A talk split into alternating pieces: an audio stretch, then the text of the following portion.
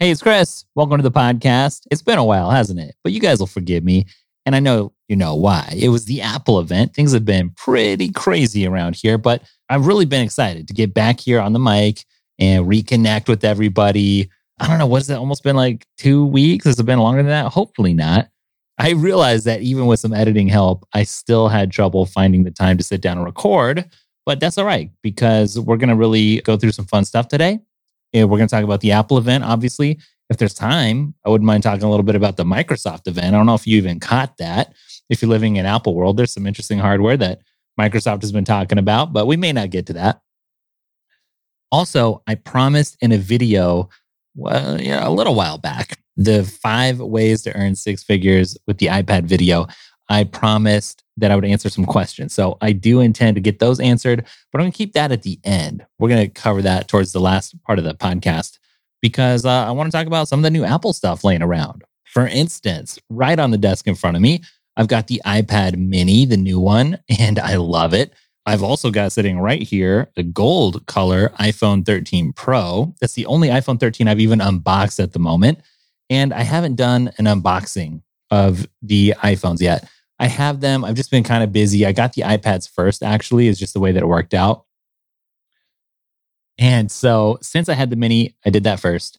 I expected that to be maybe the most popular of the two iPads that I got, but I also got the iPad 9, and that one outranked in terms of views and watch time the iPad mini video. It's crazy how many people are interested in that, you know, entry level iPad. I get it. It's a very good deal for what you get. But just in terms of excitement, personally, I'm so excited about this mini. I didn't expect to like it so much. And people keep saying, well, what's the difference? Like, what is it about this mini? And I feel like partly what it is, is it can do stuff that other tablets, including the iPad, they just, it's just different. Like editing photos and video, what with your Apple Pencil in one hand and this tablet in the other, it's so light. It's just like holding air, kind of.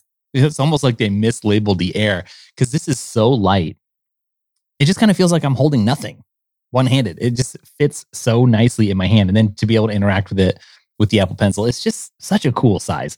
I wasn't enamored with the old mini like I am with this one. You know, I like Apple stuff in general. I like the iPad in general. The mini was a small iPad. It was cool, but this one, it just hits differently. You know, it is so portable and fun.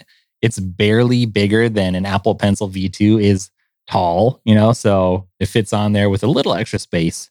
And people are always like, hey, doesn't that Apple Pencil fall off pretty easily? Well, it's no different than any of the other iPads with a magnetic pencil. You can knock it off, but I've never lost one. We'll just put it like that. If you're careful, if you know what's going on, it's possible that it's going to come off if you put it in a bag or something, uh, backpack. But no, I haven't had any issues with it. The thing that I like about the Mini, other than its artwork, right? The box where it says mini, that is some really cool artwork. And then, of course, that's a wallpaper too. But, you know, it's funny because it is the iPad OS 15 experience. You can still multitask on it, you still get the widgets. You know, I don't find them hard to view or anything like that. I don't know. There's nothing else to say than what I've already said in my unboxing until I get to my review because I don't want to go too much more in depth right now. But I just really like it if you can, maybe here's what I'll say get yourself to a store that has one to experience it because it's really cool. As far as the 13 Pro here, which by the way, I ordered two iPhones, and I think this year I may stop doing that. Historically, I've always gotten two iPhones for myself. That started a long time ago, as I explained before when I was doing more non Apple stuff. And I got on a plan where I could easily upgrade my phones and I'd have my personal one and then I have one that I could review and trade that in frequently. And, but then after a while, that morphed into, well, I'm going to have a personal phone and then I'm going to have a business phone. And that business one, I'm basically going to treat like a camera. And I did. I used that for the last couple years all the time. And a lot of people didn't get it. They're like, well, why don't you just have one and get the most upgraded thing? And, but there was something to it. For me, to be able to go to the studio or something and just add that into my camera setup from a multicam and it can plug in good enough that basically nobody would notice unless they're a camera person that I one of the angles was an iPhone to be able to do that especially with the 12 Pro Max that big camera sensor and now with the 13s like that did make sense and also if I wanted somebody else on the team to be able to film something, it's like you can rig out a whole camera and bring it with you to a location or something. You can do that, but it's so much easier to just take a phone, right? You miss out on a few things like the depth of field, and we'll talk about cinematic video in just a minute. But you know, it, it just is easier. But I'm feeling like maybe I'm going to try not doing that this year because there's a few other phones that I would like to get my hands on. Some Android manufacturers do send me some devices, but there's some that I just want to experience, like Samsung. For whatever reason, they do not reach out to me in any of their departments, which is funny because it's sort of like when you're in my position, you always have this chicken and the egg problem. And I know everyone always wonders, well, how do you connect with an Apple or any name of company, right? Well, oftentimes it's like it's the same with connecting with a person sometimes. You have to make some sort of content about something kind of to get on a company's radar in the first place before they're going to strike up a relationship with you. And so that, you know, I haven't really covered a lot of Samsung stuff. I did back in the day talk about them a little bit more, but never to the extent where they probably took notice. I did actually get one review unit from Samsung once for a tablet, and that's been many years ago. But I don't know. For whatever reason, I, just never really did that. But I, I, am interested in some of their stuff. And this would be a good time for me to explore some of their foldables and stuff. So I'm thinking about going back to just the one iPhone system. We'll see. But this 13 mini is really cool. The first thing I noticed when I took it out was how heavy it was. Honestly, I haven't done any research into these in depth yet, but that could just be from that huge battery that it's got. Also, it's very noticeable how much bigger those camera lenses are on the back. Got the triple lens setup, and that camera bump's looking a little different than even the 12 Pro Max last year. You put this up to the 12 Pro Max, you can notice how much bigger these camera lenses are. Just side by side. So, yeah, visually, you can tell that these cameras should be upgraded. I've been having fun messing around with the camera. So, I've been using the macro mode all over the place. I think my family's sick of me shooting macro stuff and trying to show them. It's like, oh, uh-huh, uh-huh. The macro mode has been fun. And like I said in my first video on the iPhone 13s, which was more of like a buyer's guide doing all the research for everybody, what I said was, I don't think that someone's going to be using that every day. Somebody out there is, but most people probably aren't. I didn't really know what to expect. It's a little different than I thought. So it automatically switches into macro mode for you when you get close enough to something. So there's not like a button that you press on the menu or anything to get into macro mode and then you can get it within like two centimeters, I think, something like that, in order to take your photos. And I think my favorite shot that I got so far was of the smart keyboard for the iPad 9, which kind of has that woven, yeah, I don't know. I guess it is kind of a fabric, whatever it's made out of.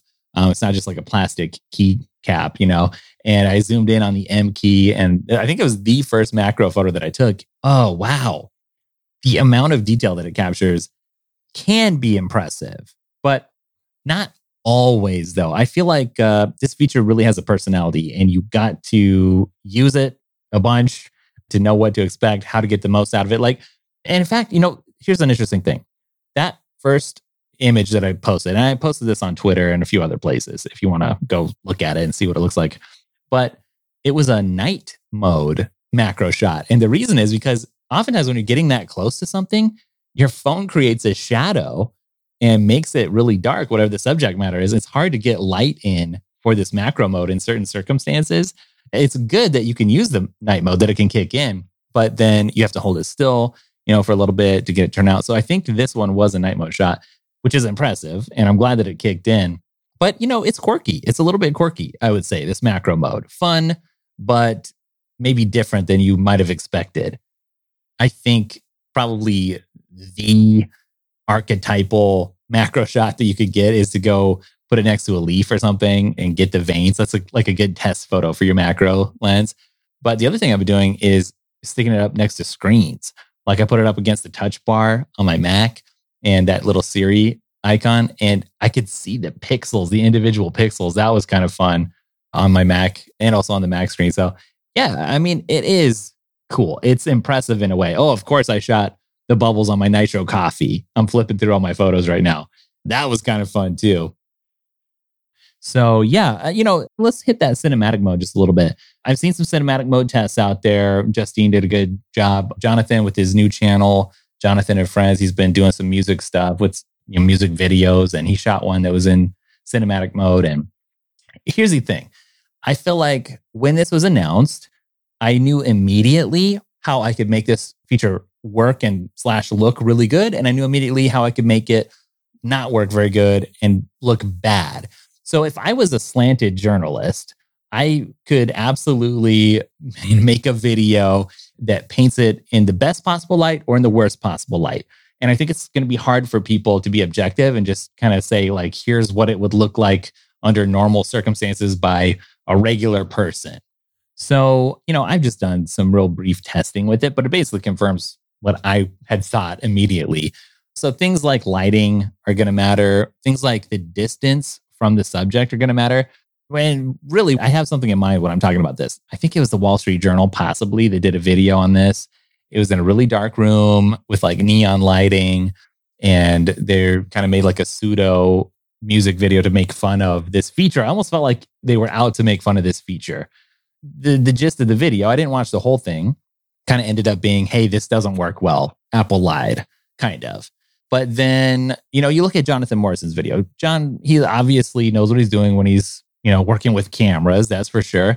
And his video does not try to take things to the extreme. You know, he doesn't push the effect, the blurriness in the background to, you know, the widest possible virtual aperture, so to speak.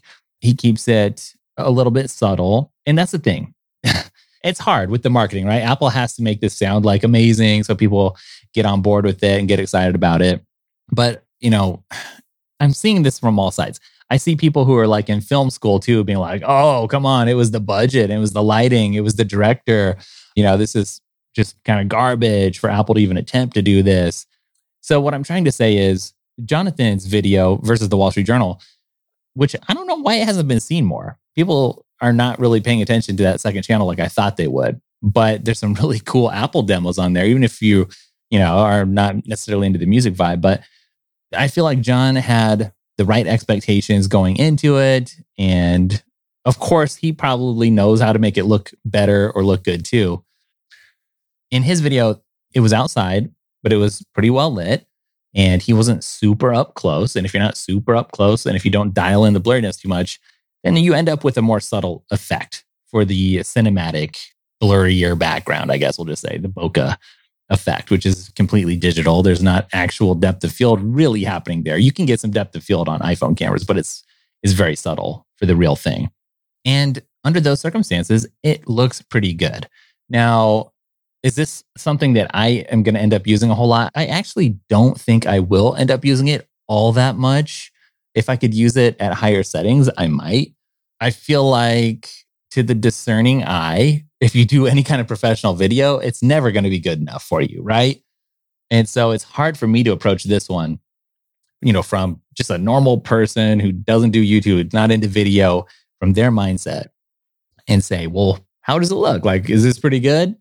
one thing that I had talked about a lot was the edge detection. I think that Apple has actually done a pretty good job with it. You know, it's never going to look 100% perfect, but it's almost better than I expected it to be at this point. I feel like this is early days for this, and three to five years from now, it's probably going to be much, much better. And I do think that I've heard that Apple's going to continue working on this. So, so that's good. But I think probably the most impressive thing with it is not necessarily the blurry background as much as it is that rack focus. So when you have something in the distance and then you have a closer subject, especially when it's two people, this is the demo that Apple keeps showing off. Somebody kind of turns around to look at and talk to somebody behind them. And then it automatically rack focuses, which is kind of like a smooth transition from being focused on the thing in the front to the thing in the back. It focuses from that front face to the face in the background kind of blurs out the foreground, you know, and that is pretty impressive. Just technically, maybe there's a little bit of hunting here and there, but that actually is pretty cool. Again, is everyone going to end up using this every day? I don't know. We'll, we'll see what happens, but it is technically kind of neat. So I'll, I'll have to do further testing, I guess. You know, the notch is a little bit smaller. I don't know if it's just me. Like I barely notice it. I guess when I hold this up to my old 12 Pro Max, I can notice it. But when I'm just looking at it and I'm not seeing it next to my old iPhone, I don't notice it that much that the notch is smaller. It's still the notch, you know, doesn't really matter. I know a lot of people are disappointed because there's room now probably for Apple to add in the percentage for the battery by default again, which is something that they took out.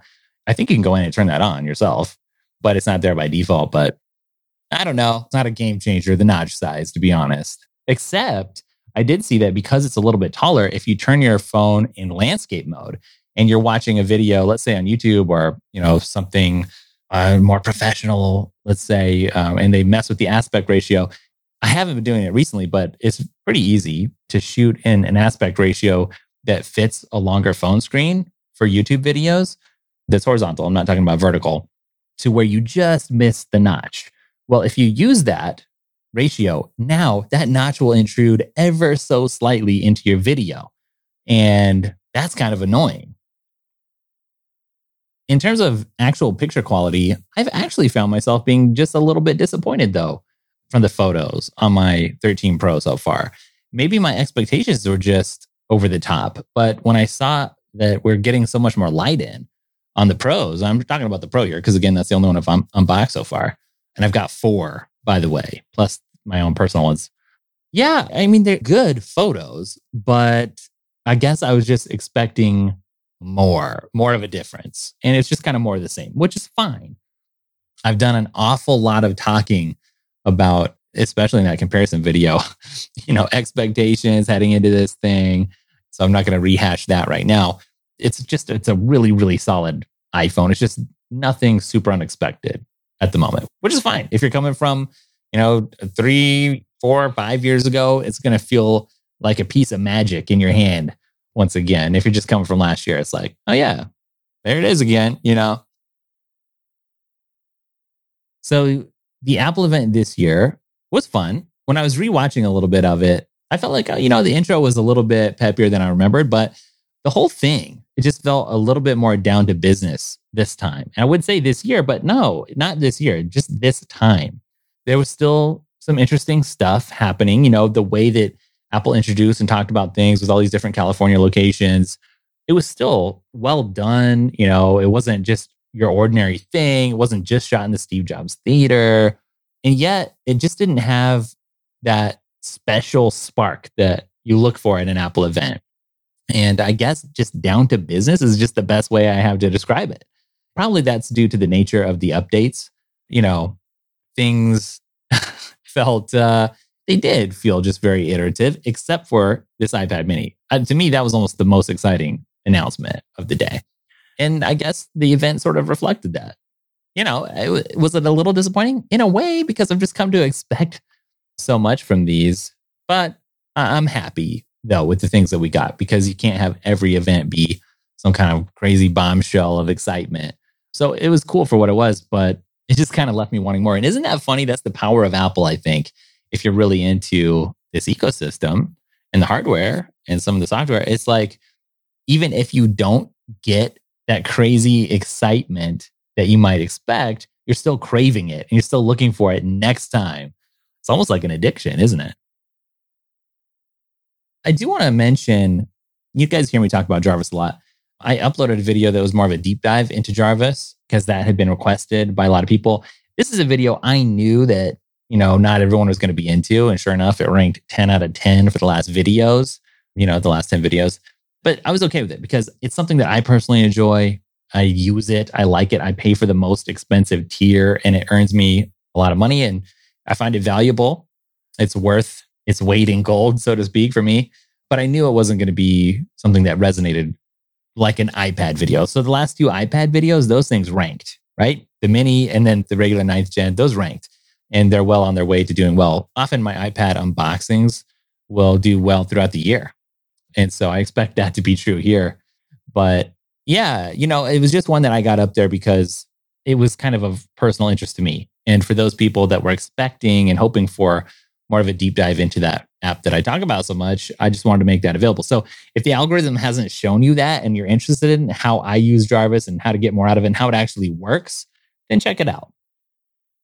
Hey, have you guys seen that rumor that says Apple's finally playing around with the camera placement on the iPad Pros? That's something to talk about. So, you know, I hate getting into rumors, but this has me kind of excited. It's talking about the iPad Pro realigning the iPad camera, the placement in the back, to a landscape orientation. And maybe if they're doing that, they got to be thinking about both cameras, right? Front and back. And probably in particular the front, because everyone talks about, and I agree, I've been there too talking about it. When you're looking at that camera, it's less prominent when you have center stage going on, I think, but it still is noticeable. You're looking off to the side instead of in the middle and make so much more sense to have your camera, your front facing FaceTime camera centered when you have it on the Magic Keyboard, for instance, or just horizontally. So it sounds like they're actually considering that, which has me pretty excited.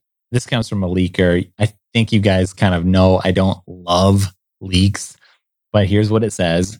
And I had any fuel to the fire, but it says uh, future iPad Pros will feature a horizontal camera placement and a horizontally placed Apple logo on the back. Apple will make landscape mode the default for iPad Pro usage. I have not confirmed whether the next generation model will have this feature, but it's in the works. So, yeah, it's, I guess, only an iPad Pro thing.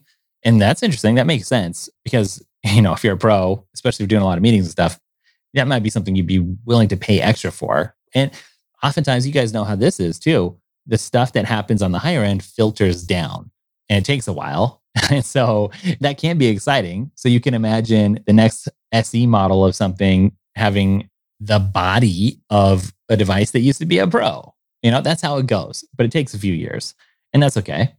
But this just makes sense. And for obvious reasons, the MacBooks have centered cameras, you know, but I do also know that Apple considers the iPad an orientationless device. Isn't that interesting? I ran into that recently. And when I thought about that, I was like, oh, interesting, because you're going to design for it totally differently. If you consider orientation less than if you say, no, this is up and that's down and that's a side. But that's not, I don't think, how Apple's been approaching it from information that I've come across. You guys know how the new ProRes feature that probably has more YouTubers excited than anybody else is coming to the iPhone 13 Pros. Do you realize that ProRes, which if you don't know what it is, it just gives you more leeway when you're doing like a color grade kind of more information, more data to work with? Because if you're not in video world, if you try to edit something that's more highly compressed and you really want to get extreme or more creative, I would say, with your edit, because in Hollywood, you know, you might have some teal and orange color palettes coming into play, right? And you got to wash certain colors into shadows or highlights to get the look that you're after. Well, if you're serious about that, you need more data because if you start playing around with something that's too compressed, it breaks. And when it breaks, it doesn't look good. You get a lot of artifacting. And when I was trying to get into learning just color correction, much less grading, you go through these phases, you know, when you're a YouTuber. And I'm at the phase where it's like, just plug the cameras in and the default settings are pretty good. Do some white balance. And I'm good to go. Maybe do an S curve a little bit. Uh, good to go. But other people get really into LUTs, which is lookup tables and just these color, you know, looks. And so I went through a phase where I was playing around with different tools and different plugins and stuff that would let me have cooler, more cinematic looks. And I don't really do that ever since I got the A7S III because it looks so good just straight out of camera. But yeah, I definitely mess up some footage when I was playing around with it. You know, I didn't know what I was doing. And I can look back at that phase of the channel and be like, oh, yeah, look how that's getting those artifacts. It's like grain, it's like noise, but worse. It's blockier and choppier. It just looks bad. But here's here's what I'm driving at. The iPhone 13 Pro's six gigabit per minute ProRes storage. Wow. We don't really have all the details on the ProRes because it's coming later. It's not quite out yet. But we know already that if you're shooting a minute of ProRes on this, it's going to be a six gig per minute file. Can you imagine? It? Now, this is why they came out with the one terabyte storage. I said this in my iPhone comparison guide. If you're planning on using the Pro cinematic features, especially, you're going to want that one terabyte. It's really expensive, but this is why six gigs per minute. Wow. I should tell you guys, I used to have the habit, and it's been a while since we moved into the new place how can I say this? It's not that I've gotten lazier. I'm not sure what it is. Life just happens and you do stuff, work and all kinds of stuff. But I used to have this really awesome habit of waking up super early, like four in the morning. Pretty sure I've talked a lot about that on here. And that sort of has faded over the last mm, four or five months, maybe or longer. And I don't know why. I've just been sleeping a little bit more, but it's really affected my output. And I think I've mentioned before somewhere where it almost feels like a second employee for myself, like another Chris, morning Chris, when I wake up at four and I just can get so much more done. This is such a time intensive business that I'm in. And if I shoot something, I'm not done with it at that point. It can take hours to import footage. It depends how many cameras and, and what bit rate I'm shooting at and how good the quality is, and then getting B roll and stuff. So you get decent product shots and you have to edit it. And oftentimes I bog down in that edit. And sometimes you got to research for a long time. It's not just like a reactionary video. And you want to say something that's impactful, that matters, that delivers value. And so you have all these different puzzle pieces when you're creating a video in particular. It's not like the podcast where I'm just sort of just shooting from the hip, you know, and talking off the top right here. So, anyways, in the old days, I've been a victim of trying to like overplan stuff. I'm going to do this many videos per week. And then you don't hit that because every video is different. That's what I didn't know when I used to try to fit stuff in, which is not the same on every channel. Like, you know, for an unboxing channel that just does pure unboxings all the time, then that you can get pretty systematic about and know this is about how long it's going to take and yada, yada, yada. But for my stuff, it's every video can be drastically different. But what happens is though, if I can basically get through a whole day of doing some research, if it's light research, light to medium, shooting, importing, and that will take me a whole day oftentimes.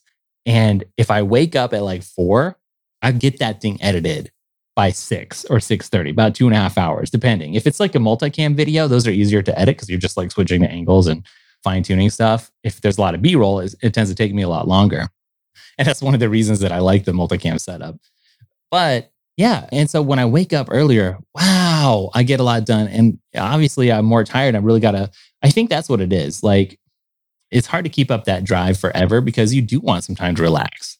You can just hit a wall no matter what you do because if you're just working at top speed and um, you're turning out a video literally every day or every 24 hours would be more likely um, for me you could consider it a day but it, uh, you know it goes way beyond one work day in terms of hours even if i were to do that you know i'd hit a wall and i would burn out there too because like i can't do any more than i'm humanly doing without hiring people or whatever we've talked about this before on this podcast and then if you go the opposite direction, you kind of get a little lax, and then you can hit a wall too, because you're like, um, well, I'm going to spend so much time on the research and I'm just going to produce this one video and it's going to be a hit. Well, if that thing is not a hit and it flops, then you just wasted a lot of time and you're not playing the numbers game now. And there's something to be said about getting more out there because sometimes a video does better when you're not expecting it. And that happened to me recently, the HomePod mini video with that little accessory that basically turns it into a portable thing that you can take with you. That did very well. And it was my number one ranking video for a while. And it was basically just something that I shot because it was in between other stuff. This was before the Apple event and it was laying around. And I'm glad I made it because apparently people liked it. But it's not one that I would have predicted would have done really well. And then other times you can spend a whole lot of time and it doesn't do well. So it can kind of come down to a numbers game. But I guess I'm rambling on and on here. But I'm just saying, I really enjoyed waking up because I basically had to because the Apple event hit earlier again and getting more done. I felt so accomplished by breakfast time. It was like, wow, I already got this great video out. I'm ready for the next thing. Uh, it's making me want to get back in that habit. And people, I guess you guys noticed because uh, I was in the live chat for the premiere and Alfred or Al, is it Al? Is it Alfred? Sorry if I'm butchering. My brain's a little fuzzy right now. I'll just call you Al. That's how I think of you, anyways. You know who you are. Thanks for the support, always being around. But he was like, Hey, I appreciate the output. I mean, you guys must notice that too when I get more done and instead of just one video per week or whatever, regardless of the quality, you know, that quantity, it's noticeable, I think. So I'm doing it more, I think, but don't hold me to it. Okay, well, we got like 20 minutes or something here for me to ramble about the, you know, I promised to answer some questions related to the iPad business video. So, five ways to earn six figures with the iPad. On Twitter, I asked for some questions. And at the end of that video, I said, Hey, I'm going to answer those. So, this is that. I'm going to go ahead and do that. The tweet, if you missed it, was anyone sick of their job or circumstances and wanting to start a biz or a side hustle? What's holding you back? What are you stuck on? I've got a video coming up that will help you get it in motion, and I want to hear what help you need the most. That was the tweet. By the way, I'm really excited about that video. I'm glad that I made it. I'm glad to see that it's meaningful to people because it was meaningful to me. I felt like I got to spill a lot of my information uh, of the value that I've accumulated in terms of just from experience. It was like hard fought experience that people just wouldn't know unless someone told them. And a lot of times, for lots of reasons, people just don't run into that information. So I was glad to put it out there for the people that are finding it. I can tell by the responses that people are really liking it and feeling a, a little empowered to take control of their lives, I think. So I'm glad that I got it out there. So the very first question, uh, the thing holding this person back, they said they were spending money, they were investing in their side hustle, and they just weren't seeing the return. Well, this is an interesting topic because absolutely the old saying is true that oftentimes it does take money to make money. And I hate that, right? On the one hand, but it's very true on the other hand. If you give two people the same goal of starting a YouTube channel, for instance, I'll just talk about this, but it could be applicable other places. You give one person 50 or 100 grand, right, to get started, and the other person starts from scratch and they just got to use the phone in their pocket to shoot, to edit, to upload, and the other person's out getting some equipment. And, you know, it's not the equipment that's going to make a difference, but it's going to be able to uh, allow the person with more money to start um, to get stuff to talk about, whether that's experiences, travel costs, acquiring products, but subject matter, right? Unfortunately, can cost money. Otherwise, you're limited to kind of what you have too for subject matter, whether that's product or experiences. Yeah, you can start with better, crispier footage, although that doesn't matter as much as having just something interesting to say, having a personality. Like that matters more than equipment. But, but what I'm trying to say is money is kind of an unfair advantage. So it does take money to make money in a lot of ways, although you can start for cheap and work your way up. It's just that when you invest time instead of money, everyone has time to invest. But when you invest time instead of money, it just takes longer. That's my take. So for this person, I would just say patience. You're not going to see your returns like immediately. That's for sure and uh, you want to do some testing. I'm not sure what you're trying to accomplish, what you're spending money on, but obviously you don't want to throw money away on something that isn't going to make a difference. So I don't know if you're trying to do some advertising or what, but you got to make sure that those dollars count and you got to be really cunning, you know, when you're starting up. It is do or die mode. Um, I certainly was there. There was times when the bank account was low. Before it got a little more full, it was low. You know, I've told you before, I remember just eating the saltine crackers, you know, for a while there. Not for too long, but you know, it got that low. I had a friend one time who was like, Hey, don't be afraid to hit the food bank. It can be do or die. And it's either like your dream that dies or, you know, you just have to find a way through. And honestly, see, I'm almost glad that you're experiencing some adversity here because you need that to thrive in a way. Isn't that weird? You would think that you could uh, just go out and crush it if it was like a gold plated road that you were walking down with no troubles ever. But I think it's really the opposite. I think you need to. Uh, here's what I'll say I don't know what you're facing in terms of spending money and not seeing the return. It's hard to diagnose something when you're not, you know, just right there and fully appraised. But I feel like some of my biggest breakthroughs, not just in life, but in business, have come as the result of feeling really squeezed. Like, oh, shoot, this is looking dire. Like, I, I don't know how I'm going to pay for something if I don't go and make something happen.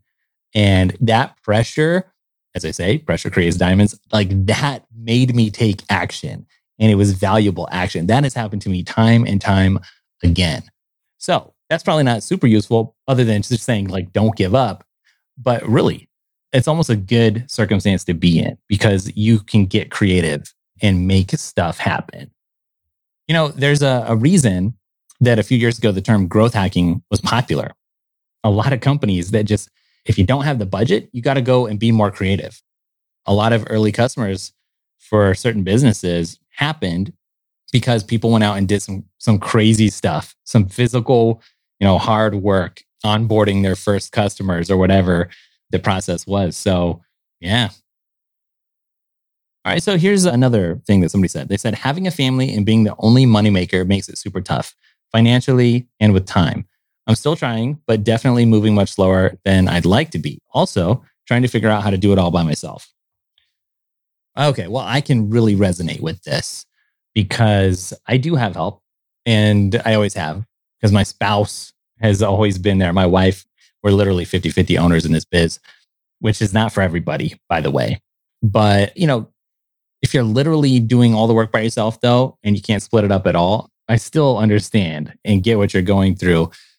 I think one thing that's really interesting is in this online world, the notion that you need to have something to sell people or like something to make money with is almost putting the cart before the horse. You know, I don't know where I even got that phrase. Uh, what century am I living in? But what I mean is, in these days, it can make sense. And in a lot of ways, it might almost make better sense to build an audience for something before you have something to sell them. Does that make sense? And really, that audience building can be very organic. It doesn't have to cost a lot of money and it will be time intensive. And I see that you're already straining when it comes to the time, but whatever you do, you're going to need some patience. Unfortunately, I was just talking to Andrew Warner about this. He tweeted something, and I was like, yeah, uh, but don't forget you need to have a multi year mindset. And I try to reinforce that whenever somebody asks about advice for starting something, whether it's like a YouTube channel or just a business or something. You can't be thinking in terms of months, you know, days, weeks, months, or even one year. I mean, you have to go in thinking, I'm going to be doing this for five to seven years, and I'm willing to dedicate and do whatever it takes. It takes that kind of mentality. And if you can't find something that you're that passionate about or care that much about or believe in that much, then I don't know that you're doing the right thing. But look, whatever it is that you're trying to do, it doesn't hurt to have an audience. I remember when I was blogging, it was like new this concept of concept marketing. Or I'm sorry, uh, content marketing, not concept. and, you know, for a company to start a blog and just get organic traffic that wasn't even about their product, but you're just helping people. And then, oh, by the way, it's by this company. What, what, what does this company do? It's like an indirect way to market stuff. It's interesting because when I started Daily Tekk, the video aspect of Daily Tekk, because the blog was 2012, the video stuff that crossover happened in 2015, which is basically when we started over from scratch to rebuild the audience. Because I don't know if I told you guys this, but the kind of content we were creating on the blog, it wasn't like long term stuff. The people that were hitting the blog were coming for like one article and then bouncing off the site. It wasn't like they were getting really invested in me or in Daily Tekk as a brand or as a place to go, as a destination. They were just interested in one thing. They found us through search and then left. They searched for the next thing and forgot all about us that was a big change, a big difference when it came to the video side of things. It became very personal, and people were getting invested in me and the blog and the voice and uh, my style and whatever. But when I set out, I was just building the audience really. And I was doing something I wanted to do. And I didn't have just something in mind in terms of like something that I was going to sell or whatever. And I still don't really have my own product to sell. I need to do that. I saw the DG merch drop. You know, she partnered with Moment and made some really great peachy AirPods cases, Apple Watch stuff, and different people. Gerald Undone did something with his camera audience. I do need to have like something that I can sell that's my own instead of just hawking other people's products all the time, right? I'm aware of that. But when I set out, you know, when I started this journey in that eight by eight cube in the garage that I built with my dad, uh, it was so cramped you know, no air conditioning. I just wanted to do it. And I built the audience. And now I have the luxury of saying, hey, I could develop a cool product and these people will be on board, you know, because they've trust me now. They get valuable stuff from me and I can be a resource in terms of product instead of just information, you know. So I guess this is a really long answer to just say maybe you can build the audience for free first. And there's other ways to monetize an audience as well whether it's ads or a membership program or something too. But that audience is so valuable. That's why companies come to us to sponsor because the audience relationship is so valuable. So you can build that. I just want to say uh, good luck to Charlie, who was checking out getting a new car so they can drive instead of flying in the plane to make it to their job to make things happen. So I'm not sure how that turned out, but I just want to say keep putting the work and good luck. Here's something interesting. Somebody said the thing that was holding them back was too many people already doing everything. And isn't that an interesting thought? I know that's holding a lot of people back. And sometimes I feel like that even comes from me sometimes. And here's the thing it's really not a zero sum game when it comes to the online world. Sometimes it is, but very often it's not. And so it, let's just say if I didn't make a video about iPhone stuff because I figured, hey, Marques did it, Lew did it, Jonathan did it, Austin did it, Justine did it, Sara did it. You know, there's a lot of people making a lot of content these days about the stuff that I make content about, but it's not a zero sum online world, really, because everybody's approaching stuff at a different angle. Everybody approaches stuff with a different experience. And just by being you, you have a different experience than other humans on the planet, than every other human on the planet. But you do have some commonalities too. And when you come from your background and talk about stuff from your perspective, that does matter. Now, that said, originality also does matter. And originality happens just by you being you. But originality doesn't happen. I just want to caution when you try to be somebody else. You'll never be, like I say, a better version of somebody else than they already are. You got to be yourself. Embrace yourself, whether you think you're weird or whatever. I see this mistake all the time in the YouTube space. People see top tier creator, somebody who's, you know, really well known, and all of a sudden they got the same lamps in the background. They got the same kind of mannerisms that they've picked up from certain people. You can just tell. And that's really not the way to go, right? you got to be yourself. You have to think about what do you care about? How are you? Just let it flow your own personal self. And I think you'll find more success. But, you know, even uh, I talked about this in the uh, iPad video about starting an iPad based business. If you're in the e commerce world, you don't even have to think of some crazy new product. Like if you don't know what to do, you can use some certain tools. And I sort of talked a little bit about this. I didn't have time to go way in depth here, but there's a, like a plugin that you can use for Amazon to do some research on different products there. And you can find stuff that a lot of people are searching for and find the right kind of product, the right niche, and improve upon it, you know, so that you can better compete in the marketplace and capture the people that are already searching for it. So I think a good uh, example that would be like protein shakers. A while back, I was looking for a good protein shaker, and there's a ton, you know, but somebody had gone out and made one that was a little bit better. And that's the one that I bought. But, you know, on the other side, you know, I don't know what exactly the businesses that you're trying to start, but you do need the right combination of unique without, I guess, without being almost like too niche. Although they say riches and niches, but it depends what kind of thing you're trying to build. You're trying to build like lifestyle company, or are you trying to build a huge brand with lots of growth that's going to be like the next Twitter, you know, get a lot of investors on board, or are you just kind of doing it yourself? You know, it depends. Like I suppose the niche thing. I guess my overall answer is if there's too many people doing everything, nobody can do something as you, right? They can't climb into your shoes and have your perspective and your experience. So, regardless, you do have a way to do it. I think the bigger thing is like what we've been talking about. It's just time, though. You could be a, a Twitch streamer, but you have to spend the time.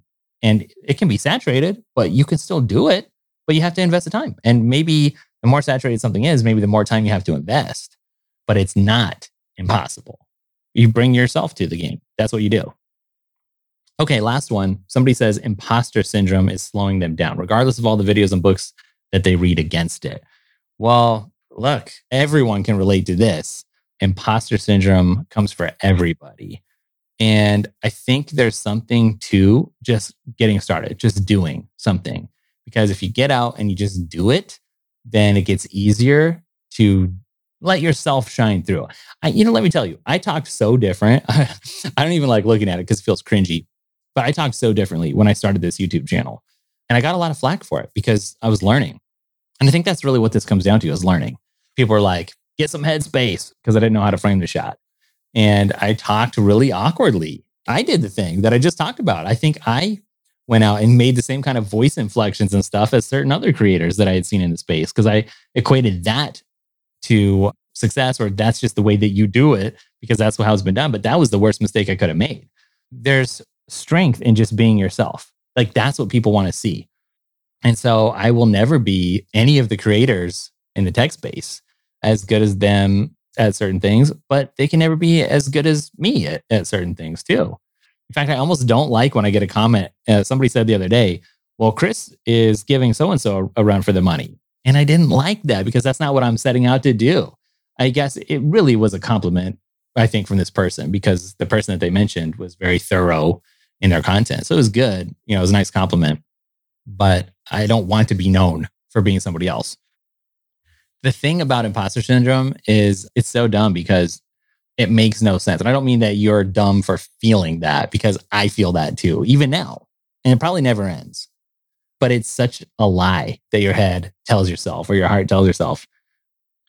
Just you got to do it. You got to get out and make it happen. Like everyone's so afraid of being a public speaker, right? That's like the number one fear, although some people are probably not, but a majority of people are. I, that was me too, man. I gave a, um, a talk in a college class that I had to go back for one time. So I was a little bit older than everybody else there. And man, I was so embarrassed at how I performed basically. It was awful. I should have been much better than I was, but I had no experience. And oftentimes I feel like I can have imposter syndrome when I don't have experience with something. And the only way to get experience and therefore feel ready for stuff, feel prepared and be better is to do it, you know? And that's what's uncomfortable. And that's what a lot of life comes down to in business, I think, is putting yourself in the uncomfortable situations because that's where all the value is. And the reason is because a lot of people, they stop at the uncomfortableness. It's like a barrier. And it's only those that push through, that do that really hard thing and keep doing hard things that continue to push and make progress that have breakthroughs, that do big things. And ah, what's that saying? It's like, because uh, I found it to be true. If you want to have the things that nobody gets to have, you got to do the things that nobody's willing to do, something along those lines. And I think you just got to, you know, you mentioned reading some books and stuff, and there's nothing wrong with that, the knowledge. But at some point, you have to act, you know, and through the acting, through you know the the pain that comes through that, then you know you earn your way out of that imposter syndrome to an extent, I think. And the other thing that I would say is once you start putting yourself out there, uh, it sounds like you might be doing something more online instead of like a maybe a more quote unquote traditional business. But once you do it, the rewards are there. Like you'll get the feedback and people will be encouraging too. I think oftentimes you can be paralyzed by fear and be like, well, people are just going to think that I'm no good. I'm not doing it good. But really, that's the unfortunate thing. You will find some haters out there. But I think you guys know how I feel about that. 99% of the time, I feel like haters are just driven by them having either a bad day slash life, which is no reflection on you, or just out of jealousy. I think that's really where a lot of things are grounded you know, you don't have to be super successful for people to be jealous. Some people are just going to find something to be jealous about because you had the audacity to do something that they were afraid of. You know, maybe they had imposter syndrome and you got over it. You decided, I'm going to try this, even if it's not perfect, and try to improve, try to learn, try to get better. And that's enough to make somebody lash out out of jealousy, believe it or not. And so I guess I would just say there's a reward on the other side you know, there's obvious benefits, right? Accomplishing whatever you your big hopes and dreams are, but there's even a reward in just taking that first step. And uh, you will find, from my experience, people there to support you and give you good feedback too. And honestly, the bad feedback you can learn from. If it's a real critique, you can listen to it. If it's something you can't change, like someone, I remember they're like, I know those two front teeth are fake. That was one of my first negative comments and I thought, what? I never noticed my teeth myself. And then I looked in the mirror, like, oh, maybe they do stick down a little bit. And then later I was like, man, am I a beaver? But I got over it. And you do. You kind of have to have thick skin these days because the world is so interconnected. It doesn't matter what you do, whether you're a YouTuber and super out there, or a TikToker and super out there in front of people, or you're just running, you know, a small business somewhere. You know, people are to have opinions, some good, some bad. The thing is, you're not an imposter this is the other part of the equation. You really are you, and that's all you need to be. if you're feeling imposter syndrome, it's because you feel like you're not meeting somebody's expectations. You got to just forget about caring about other people's thoughts about you. And that is one of the biggest things that will hold you back. Easier said than done, I know, but that's the thing. Most people stick in the easy zone, if you know what I mean. All right. Well, that's it for this podcast. We talked about all kinds of stuff, didn't we? Hopefully that was entertaining for your car ride or if you're just chilling at home or on a walk or whatever. But uh, it was fun and I'll look forward to the next one. And I'm kind of thinking about resurrecting some video podcasts. I know I shouldn't even mention that. They say don't talk about stuff, just do stuff. Otherwise, you look bad. But of course, I'm always looking for feedback from people.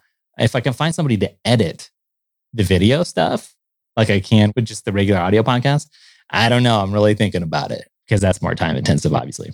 But hey, thanks for hanging out. I'll catch you guys in the next one. Later.